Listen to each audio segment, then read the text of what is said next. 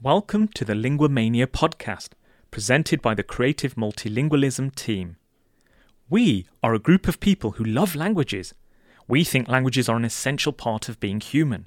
They're part of our identity and part of our culture. And we think they should be celebrated at every possible opportunity. So, our podcasts shine a light on some fascinating aspects of languages and language learning, which you might not have come across before.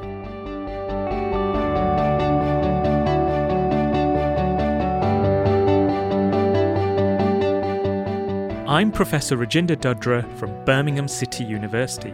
I'm also a researcher at Creative Multilingualism. We're exploring the links between languages and creativity.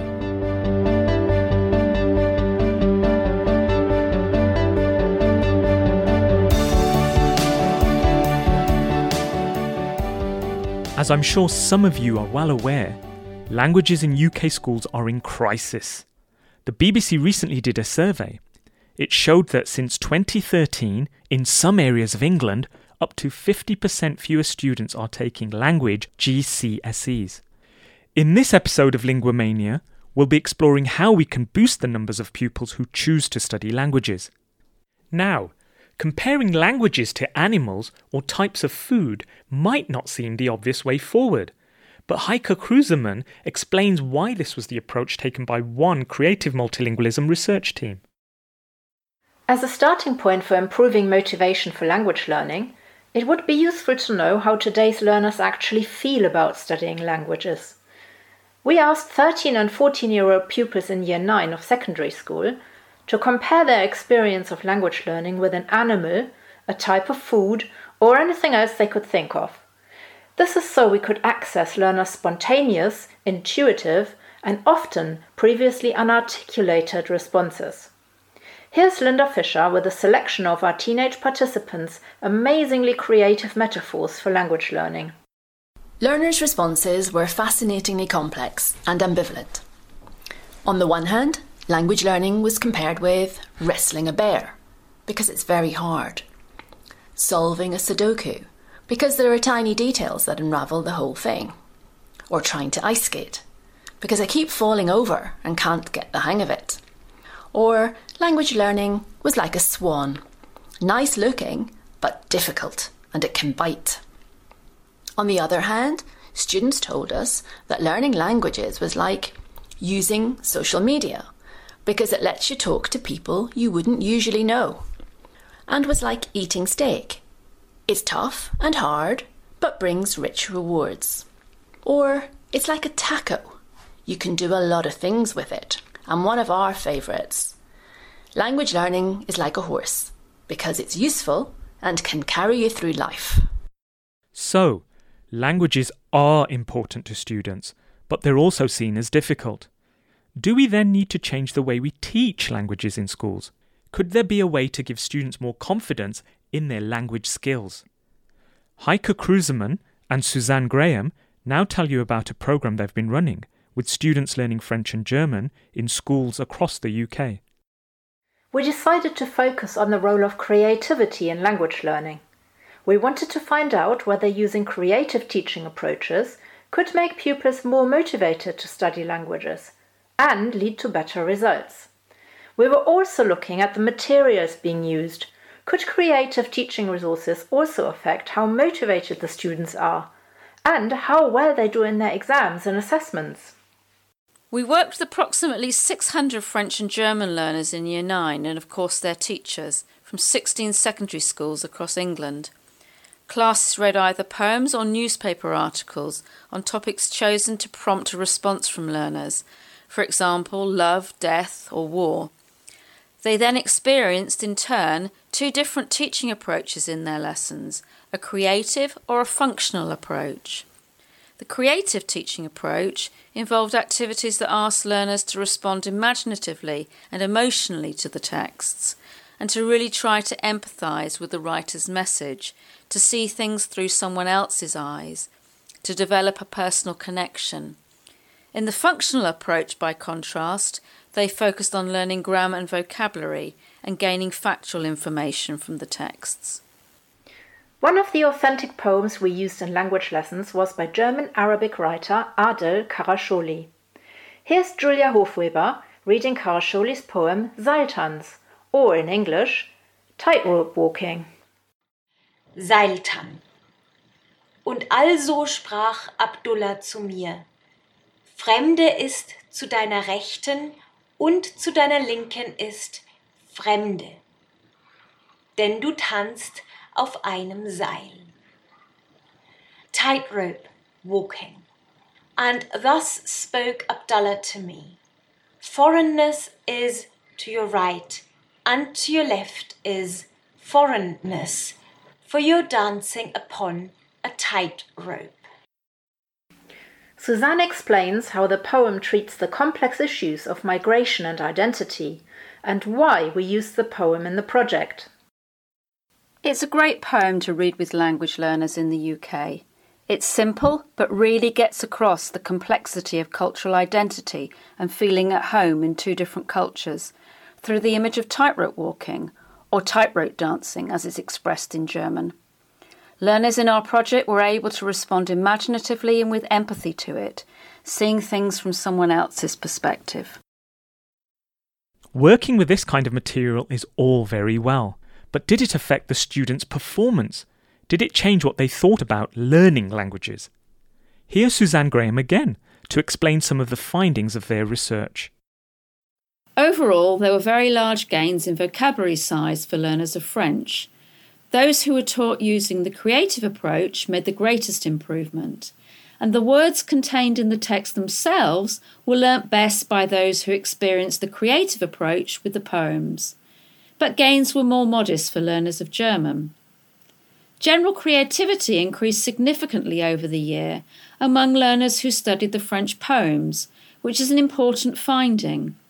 While bilingualism has been associated with greater creativity, very few previous studies have explored whether learning a language at school also promotes creativity, so it's great to have evidence that it can do. It's important to bear in mind, however, that one size doesn't fit all. While some learners' writing improved the most from the creative approach, the exact opposite was true for others. And while learners of French found the creative approach the most helpful and enjoyable, for learners of German, the functional approach was preferred. And how did the intervention resonate with teachers and students? Here, in our participants' own words, is some of the feedback we got from our language teachers. It's been great. It's been really valuable. I think it will make me more willing to use literature in language lessons. One of the comments I got was, Sir, this is like an English lesson, except in German. And I think they quite liked that. The fact that we were asking them to analyse poetry and use of language and rhyming couplets and things like that, and some of them really impressed me with some of their insight. I think we get guilty sometimes of not challenging them, not doing stretching materials with them, and because we think they're going to find it too hard, because they're going to switch off and so on. But they did rise to it quite well, and whenever I said, right, we're going to do our literature thing, it was never a sort of, oh no, it was always like, oh, okay. I really enjoyed doing it. It was interesting and useful. I had a real range of abilities and interests in the class, and some of them are never going to be linguists or have any intention of carrying on with the language, so for them to see language in a different context. The French poem, Oradour, they found very moving. A lot of them are interested in history or geography. They enjoyed the content even if they found the language challenging. They liked that it was different and in the real world. They were engaged more so than in normal lessons, especially the less motivated learners were more engaged. Uh, I think teaching like this is the way forward. Um, I'm looking forward to sharing this with colleagues. I've enjoyed it and the pupils enjoyed it. I think they found it hard when they had to write things, but this will get better over the years. Nobody signed out of it, they all signed up to it. Some were weaker than others, but if they had an open mind, they'd get more out of it. They realise they can understand poetry and they gain confidence in understanding longer texts, not from the textbook. It was approaching language in a different way. They realised it's a real thing out there, not from a textbook. Well, um, kids say to me, well, why do we learn languages? Because of Brexit type things. I battle against this all the time. That's why I think it's really important for them. In year nine, they do all this baby stuff when they're learning languages. So this is an ideal way, really, of making it more grown up. So I'm going to think about rejigging everything for next year. It's encouraged me to move away from the textbook. The what about the hurricane that went down well? Because they were doing it in geography at the same time. So that was good because it was very topical, obviously. They did enjoy it. It was something different for them. It was more grown up than what they were doing. They do this sort of stuff in English and other subjects, so I suppose why not in French? So, our teachers speak highly of this new approach to language learning. But what do the students think? It was more difficult than what we normally do, but it was nice because it was a bit challenging. I can be quite creative, but sometimes in languages I do it quite simple as I want to get the grammar right. It was hard as I didn't know the words in French. It was interesting to say how you feel in French rather than just describing things. It was nice to have a different way to learn grammar and vocab. What I liked was talking about how I feel. It's more engaging. There you have it. There are no easy answers to the language learning crisis. And clearly, students are individuals, and no single approach will suit every learner equally. What gives us hope was that through our study we met so many enthusiastic language teachers and pupils willing to engage with languages in a positive and productive way. We witnessed firsthand how learning a language in the classroom allows young people to see someone else's point of view, how it enables them to have a sense of achievement and a personal connection with what they are studying. Powerful stuff, at a time when some say language learning is more important than ever for the U K. Now it's up to the rest of us to do whatever we can to create an environment in our schools where languages and those who study them can flourish.